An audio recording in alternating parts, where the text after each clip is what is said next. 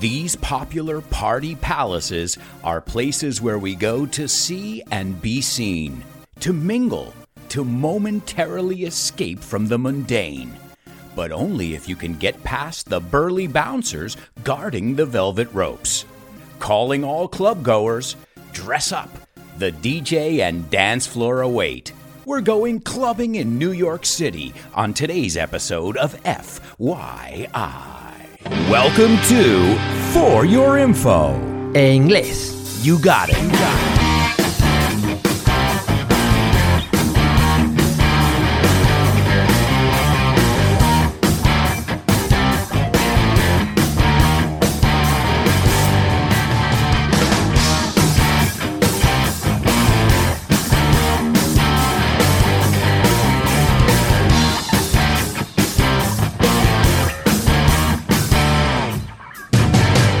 Hello, hello, hello, everybody, and welcome to another exciting episode of FYI.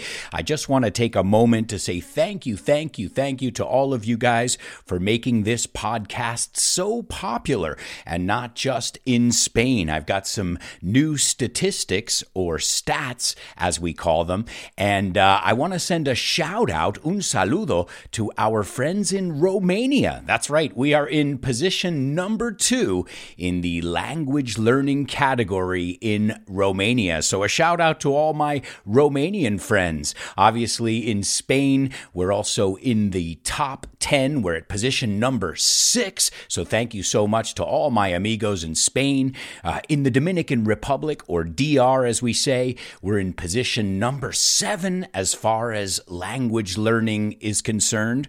As far as, is in cuanto a, as far as it's concerned, in cuanto a language learning, aprendizaje de idiomas. So, shout out to all our friends uh, who are tuning in from Romania, Spain, Dominican Republic, Nicaragua on the list, Colombia, and so many other places. Thank you so much, guys, and uh, I really, really appreciate it. So, thanks for tuning in. Thanks for spreading the word. And remember, keep sending me your suggestions. All right, well, today we're going to party. Are you guys ready to party? Festejar? I know I am, especially after this lockdown. We've been locked down for so long, I think I'm itching to get out, to itching to estengo el mono. I'm itching to get out and party a little bit. And uh, I have to say something. I used to be a night owl. Uh, a night owl is somebody who functions better at night as opposed to a morning person, somebody who functions better in the morning. But when I was growing up, I was a night owl. I can't say the same anymore, but I still remember those days, and every time I think back, it's just uh, a wonderful memory of dancing, partying, and having fun until the wee hours of the morning. The wee hours of the morning is la madrugada. Remember, if you guys want to express this idea in English, uh, we were partying until 5 a.m. You could say 5 in the morning, but it would just be easier to say a.m. So, are you guys ready to party? Great. Let's take a look at our intro. As always, I like to use a lot of alliteration, and uh, I said these popular party palaces. Now, careful with this word popular. He oído mucha gente decir popular, and it's popular. The U is pronounced like the letter U. Popular party palaces. And a palace is obviously un palacio. And they're places where we go to see and be seen. And this is very interesting because there's something in New York that we call people watching. And what is people watching? Well, it's just checking out all the interesting people that are walking around New York or walking around a club in this case.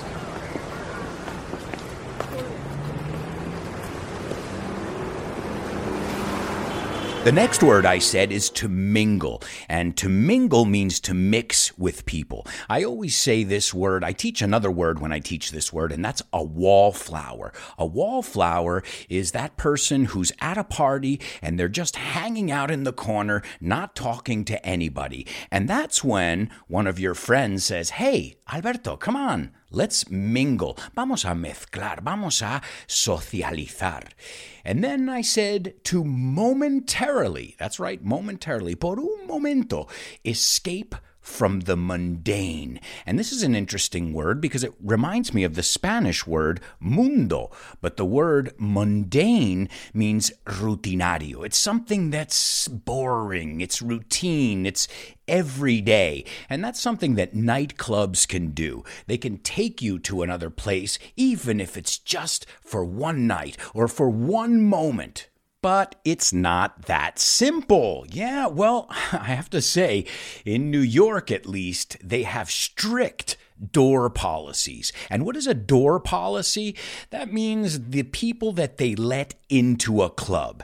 And a lot of times it doesn't have to do with how much money you have or anything like that. It's all about the way you look or the vibe that you give off. The vibe is las vibraciones, la energía. So uh, you have to get past the burly bouncers. I use these words on purpose. Burly. What does the word burly mean? Well, burly means big, fornido, fuerte, strong. And a bouncer, un botador, literalmente, a bouncer is the person who is standing in front of the club and deciding who can come in and who can't come in. I think you call them gorillas in Spain. Uh, portero is the real word, but yes, these burly bouncers that are guarding the velvet ropes. And the velvet ropes son estas cuerdas de terciopelo. You see them a lot of times uh, in front of a club. Then I said, calling all club goers. Now, this is an interesting word because a club goer is somebody who goes to a nightclub. So then, what is a churchgoer? You guessed it, somebody who goes to church regularly. And a party goer? That's right, somebody who goes to parties very often. So take a look at this suffix goers, calling all club goers. I used to be a club goer. Uh, now, if I have to think about it, I don't remember the last time I went into a club. Then I said, dress up. Now, to dress up is to dress formal, right? It's the opposite of dressing down. To dress down is to dress more casual. Don't do that. In a club, it's always better to dress up. They want you to look sharp. Then I said, The DJ and the dance floor await. Nos esperan el DJ y la pista de baile. You can call it the floor or the dance floor, which is a very logical word in English. And obviously, the word DJ stands for disc jockey. So we're going clubbing, guys. Are you ready to go clubbing? Eso es. Ir de discotecas is to go clubbing. Remember, we don't call it a discotheque. Uh, it sounds like it's like very 70s, very it's not a common way to say it. We call it a nightclub or for short a club. And going clubbing is the idea of going to different clubs. And as I said, I used to be a club goer in New York City in one of the most amazing moments in club history. And as always, I'm going to tell you about my personal experiences here on the show today. So, I talked about that velvet rope, and I remember in New York, that was like such a big thing. It wasn't easy to get into some of the hottest clubs. You either had to know somebody or be on a VIP list. Remember, in English, we don't say the word Veep, we say VIP. The same way we don't say R E M, REM. We say R E M, right? We don't say Thea, we say C I A. We don't say Theo, we say C E O. Do you catch my drift? I have to say, I was pretty lucky because uh, I didn't get turned down too much because I usually went with a group of good looking people. I had a few connections, and uh, well, I don't remember getting turned down at a club very often. And yes, like many Americans, I had a fake ID. A fake ID is una identificación falsa. Because remember, in the United States, you have to be 21 to drink alcohol. And I wasn't going to wait till I was 21 to go to a club. So, uh, of course, as many Americans, uh, I had a fake ID. The word is identification, but we usually say ID, which would be the equivalent in Spanish of your DNI, your DNI. So remember, in English, we don't have a DNI, we have an ID. And many times, your ID in the United States is your driver's license. Okay, so we got past the bouncers. We're in the club now, and now I'm telling you, the night is about to begin. I think the hardest part was getting in. Once you were in, you felt like you were a part of a special club. You felt like you belonged, como si pertenecieras a algo. And I think that was one of the most interesting things about clubbing in New York City in the mid 90s and early 90s. You didn't feel like you were going there to see people so much, as I said in the intro, but you felt like you were a part of something. And I'll tell you, when you looked around, it was like being on another planet. There were drag queens everywhere and people wearing just this amazing makeup that must have taken them hours to put on and just these elaborate costumes. I'm telling you, it was complete. I felt like I knew what it was like to be at these huge parties that they used to have in ancient Rome. It was epic to say the least. And as I said, I'm going to tell you more about that in the bonus part of today's show.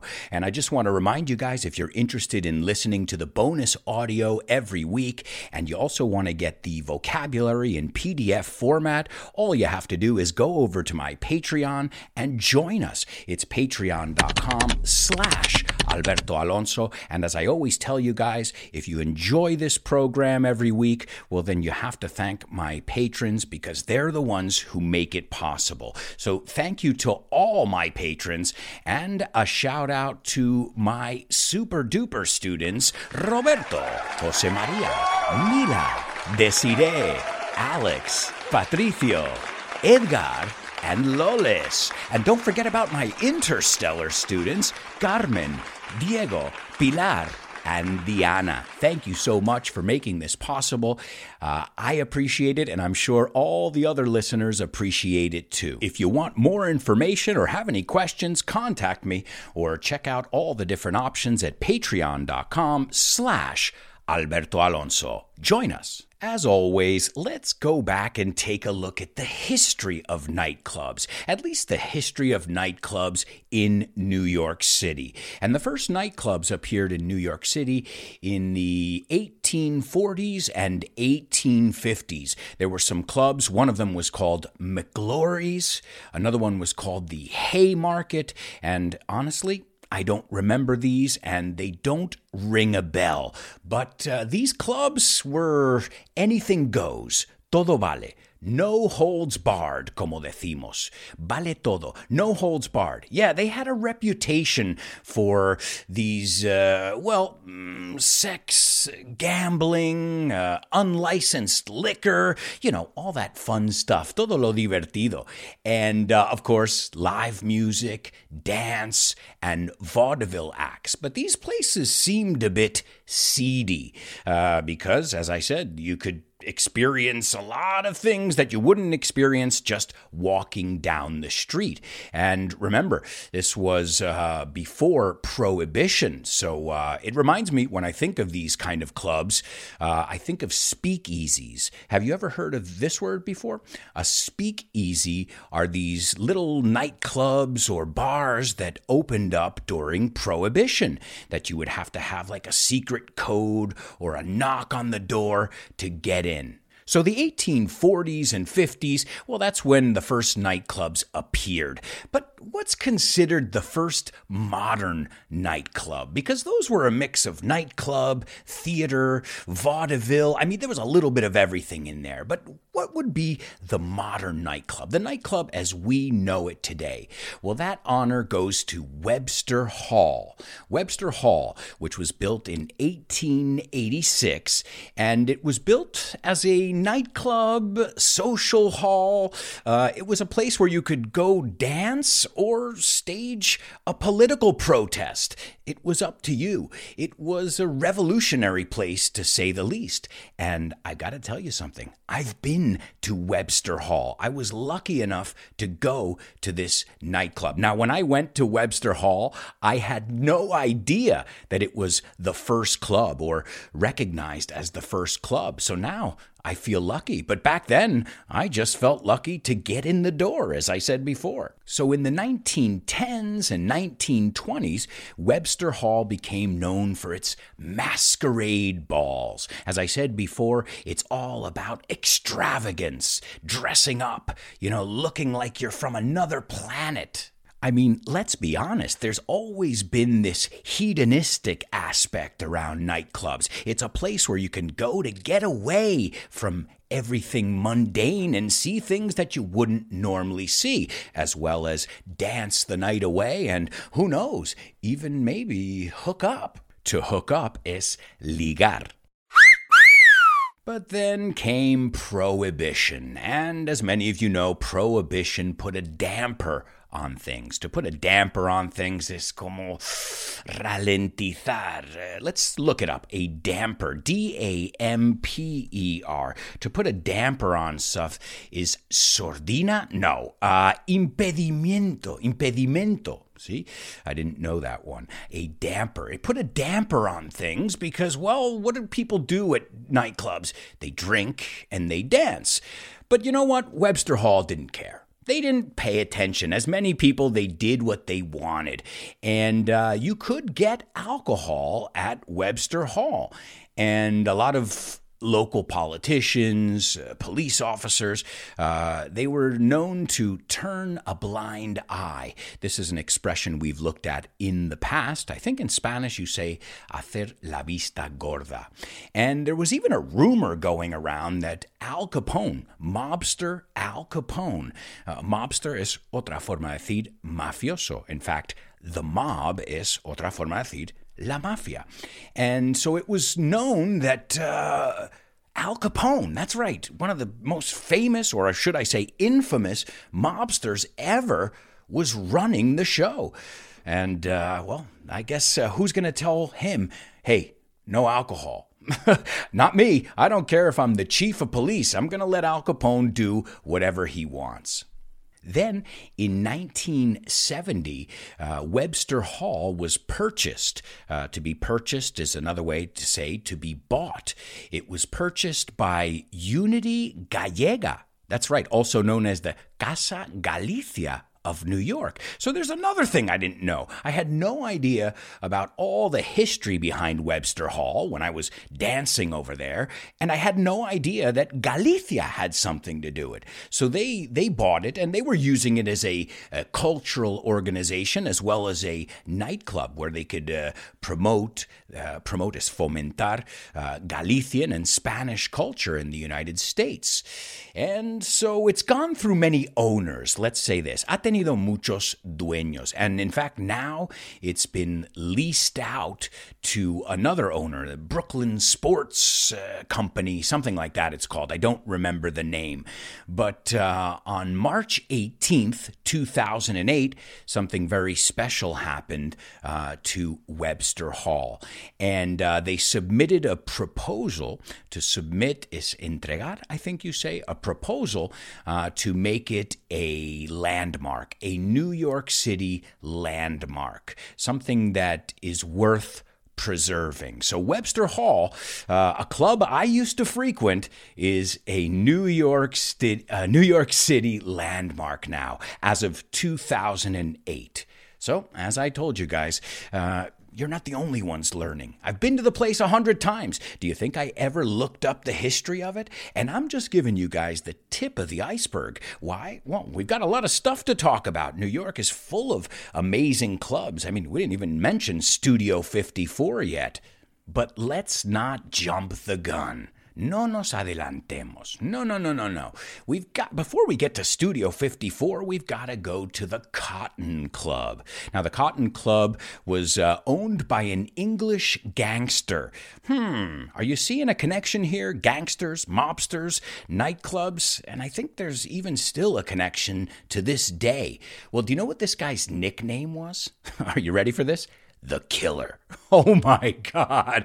Now I know why these places were allowed to do whatever they want. Nobody wanted to mess with them. Nadie quería meterse con ellos. And the Cotton Club was famous for jazz. It brought jazz onto the world stage. People such as Duke Ellington and Ella Fitzgerald and some of the, the greats played at this place and became known at this place. And uh, they said this, just like many other nightclubs, was a place where anything goes. People were drinking, people were partying, people were smoking reefer. Reefer is a, another way to say marijuana. In fact, uh, in those days, it was called reefer. And if you listen to a lot of jazz songs, you'll see that word in there because, well, they were partying, they were smoking, they were drinking. And the Cotton Club was a place where everything went. You could do whatever you wanted uh, and see some of the amazing artists, upcoming artists, no venideros. Uh, and uh, as always, so you know, we're we're talking about nightclubs as a place where there's hedonism, where there's drugs and alcohol, but they're also centers for culture. Obviously, if people like Duke Ellington and you know these these greats were there every night, well, I mean, this is not just a cultural institution. This is a historical institution, the Cotton Club in New York City. And the decor was very important too. In fact, the Cotton Club looked like a plantation from the South. It, I mean, they, they really decorated it nicely. And that was an important thing too. So you need needed a good sound system, you needed some good artists, uh, later a DJ, and of course, you needed some cool decor. The place needed to look like it was out of this world. Another way we say extraordinary in English. And speaking of extraordinary, there's no place that was more out of this world than Studio 54. Now, Studio 54, uh, which is located at uh, West 54th Street, uh, was owned by Steve Rubell and Ian Schrager. And they converted this opera house, it used to be an opera house, into the most notorious nightclub ever. And this was during the disco era, as many of you know. And if you want more information on Studio 54, there are documentaries, movies, and books written on this subject because it was a who's who of famous people. A who's who. Quien es quien. I think you say the same thing in Spanish. And when they asked Steve Rubell, like, what made this place so amazing aside from the decor? Well, he said, and I quote, the key to a good party is filling a room with guests that are more interesting than you. And he knew how to do that. Uh, Mick Jagger, Cher. I mean, it was a who's who, as I said. Anybody who was anybody was going to Studio 54. David Bowie, Andy Warhol. The list is endless. It was decadent, though. And I remember the word decadent in New York sometimes is used as a positive word because when something is decadent, it's obviously going to fall, right? Decaer makes sense. But also, decadent meant it was at its height, estaba en su apogeo. So it was a decadent place until the IRS showed up. Now, what is the IRS? The IRS is the Internal Revenue Service. I think you call them Hacienda, the tax office. Yeah, they showed up in 1979 and they shut it down. To shut it down is cerrar para siempre. They shut it down. Uh, well, they had been trying for a long time because, as you know, even if you don't have proof, aunque no tengas pruebas, you can imagine that there's some illegal activity going on at nightclubs, as we've seen in all the clubs we've looked at so far. Now, the reason they closed it down was because they found garbage bags full of money and drugs that were stashed. To be stashed is to be hidden all over the club. And uh, yeah, you know what? That reminds me of another club that I went to. Uh, and I believe that that was the next Studio 54. In fact, I remember reading articles about this club. The club is called The Limelight. And I used to go to The Limelight almost every weekend. So I'll be telling you all about that in the bonus part of today's show. So we talked about jazz clubs, we talked about disco clubs, but what about rock clubs? Because New York has a history of rock clubs as well. And there's none more famous than CBGB's. Now, I imagine many of you have seen this t shirt. It's a black t shirt with the word CBGB, which stands for Country, Bluegrass, and Blues. And I remember going to CBGB as well. Now, it's a, clothing store now. Ahora es una tienda de ropa, as many of these clubs have closed down. But CBGB's, oh man, that place, it was grimy. Grimy means like dirty, comugre. It was smelly. Oh man, I remember it's it smelled like puke. Pucus vomitus. Uh, it was sweaty. It, it was it was disgusting. Why would you want to go there? Well, because it was the epicenter of punk rock music. Groups such as the Ramones, uh, the Talking Heads, Patti Smith, all of these avant garde artists. Avant garde is a la vanguardia. Well, these avant garde artists, punk rock artists, I should say, got their start there at CBGB's. And as I said, it closed its doors in 2006, and uh, that was the end of a New York institution. It's sad, but uh, nobody will be able to experience CBGBs again. And I remember even, you know, a friend's band was playing there, El Grupo de un Amigo. And I remember going down to the bathroom and feeling like don't touch anything. you know, I felt like, don't touch the walls, don't touch the toilet, don't touch anything. But you know what? It didn't matter. It was an institution. The groups that played the stage were punk rock. And the place was punk rock. The place had its own attitude, it had its own vibe. And I think that's what made CBGB's what it was. The next one on our list is Danceteria. Now, this is one I, I have not been to. This was the first of the mega clubs. See, when I went to clubs, it was the early 90s, and the mega club was everything. I mean, if you didn't have four dance floors, you were nobody. And Danceteria had four dance floors. Uh, it was this huge club where you can just see people, and when I say people, I mean uh, The Cure. Depeche Mode, the Beastie Boys, Billy Idol, a lot of these people got their starts there. Uh, to get your start there is tus comienzos.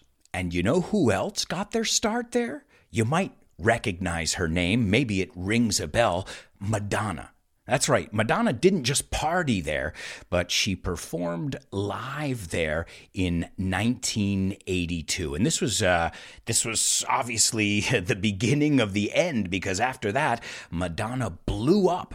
Now, when I say blow up there, I don't mean I mean blow up to become very popular. And Danceteria was cool because it was a mixed crowd. As the clubs we talked about before, it was a specific kind of crowd. It was rockers, it was disco people. Well, not Danceteria. Danceteria, you could find all kinds of characters walking around this club. And do you know why? Because it got all the after hours groups, all these people that were going to Studio 54, CBGB, other hip hop clubs, gay bars. Well, once they closed, well, where would everybody go? Danceteria. And it became this melting pot. A melting pot is un crisol. We talk about New York as being a melting pot, but danceteria was a melting pot inside of a melting pot. And uh, it was madness, locura. If these walls could talk, means kind of. Uh, han visto de todo. Estas paredes han visto de todo. And as I said before, with Danceteria came the Mega Club. Now it wasn't about having a little nightclub. It was about bigger, better, bolder, más audaz. And that was the way. And when I started going to clubs, that's the clubs I went to. I went to clubs with four floors, with hidden rooms. And I'm going to tell you all about those in the bonus part of the show. So why aren't we seeing those clubs anymore in New York? York. Why why don't we see these mega clubs? What led to their downfall? Su caída, their downfall. Well, New York had a mayor, un alcalde, and his name might ring a bell Rudolph Giuliani. Yeah, Mm, not a popular figure.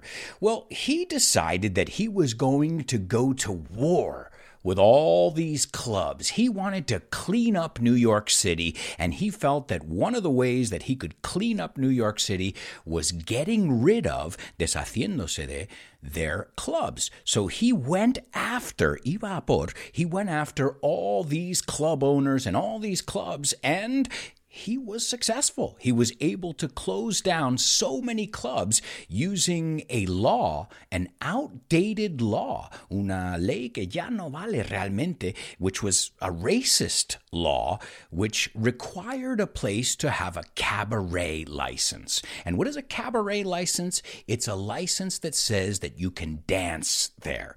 And it was pretty absurd because I remember going to a bar, uh, kind of a bar, you know, it was a bar. It wasn't a club, it was a bar, and they had signs on the wall. Tenían letreros, and it said, No dancing. We don't have a cabaret license. And I thought it was a joke. I said, "You can't. I mean, what is dancing? If I just shake my my hips, or I mean, what is considered dancing?" So you know, he used these outdated laws to go after these clubs and the club owners. And I understand. I understand he was trying to clean up the drugs and all that stuff. But remember, if people want to do stuff, they're gonna keep doing it no matter what. Pase lo que pase. And now in New York City, I guess there are some big clubs still, but uh, after that, I think uh, lounges became more popular.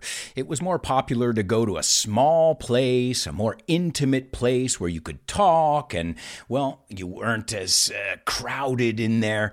It wasn't like, you know, we say in English, you weren't packed in there like sardines, and uh, it changed the, the whole idea of a club into the 2000s and 2000s and 2010s, and, and who knows what the future holds. I'm excited to see if these mega clubs will return one day. Now, I imagine it'll have to be post COVID era, but uh, I'm looking forward to seeing these mega clubs again, even if I'm not going to be attending them personally. Now, to attend is asistir. Remember, we don't say assist, we say attend. To assist is to help. And that brings us to the end of today's podcast. But don't worry, guys, there's a bonus part of the show. It's available for patrons. Remember, if you're not a patron and you just want a sample, drop me a line and I'll send you the bonus the bonus audio, no strings attached, sin compromiso. If you like it, well, we can talk after that. All right, so in the bonus part of today's show, I'm going to tell you about the king of Clubland. I'm going to tell you about murder, extradition, and all this crazy stuff that happened when I was going to clubs. I'll tell you about it from my first-hand experience. All that and much more in the bonus part of today's F Y I.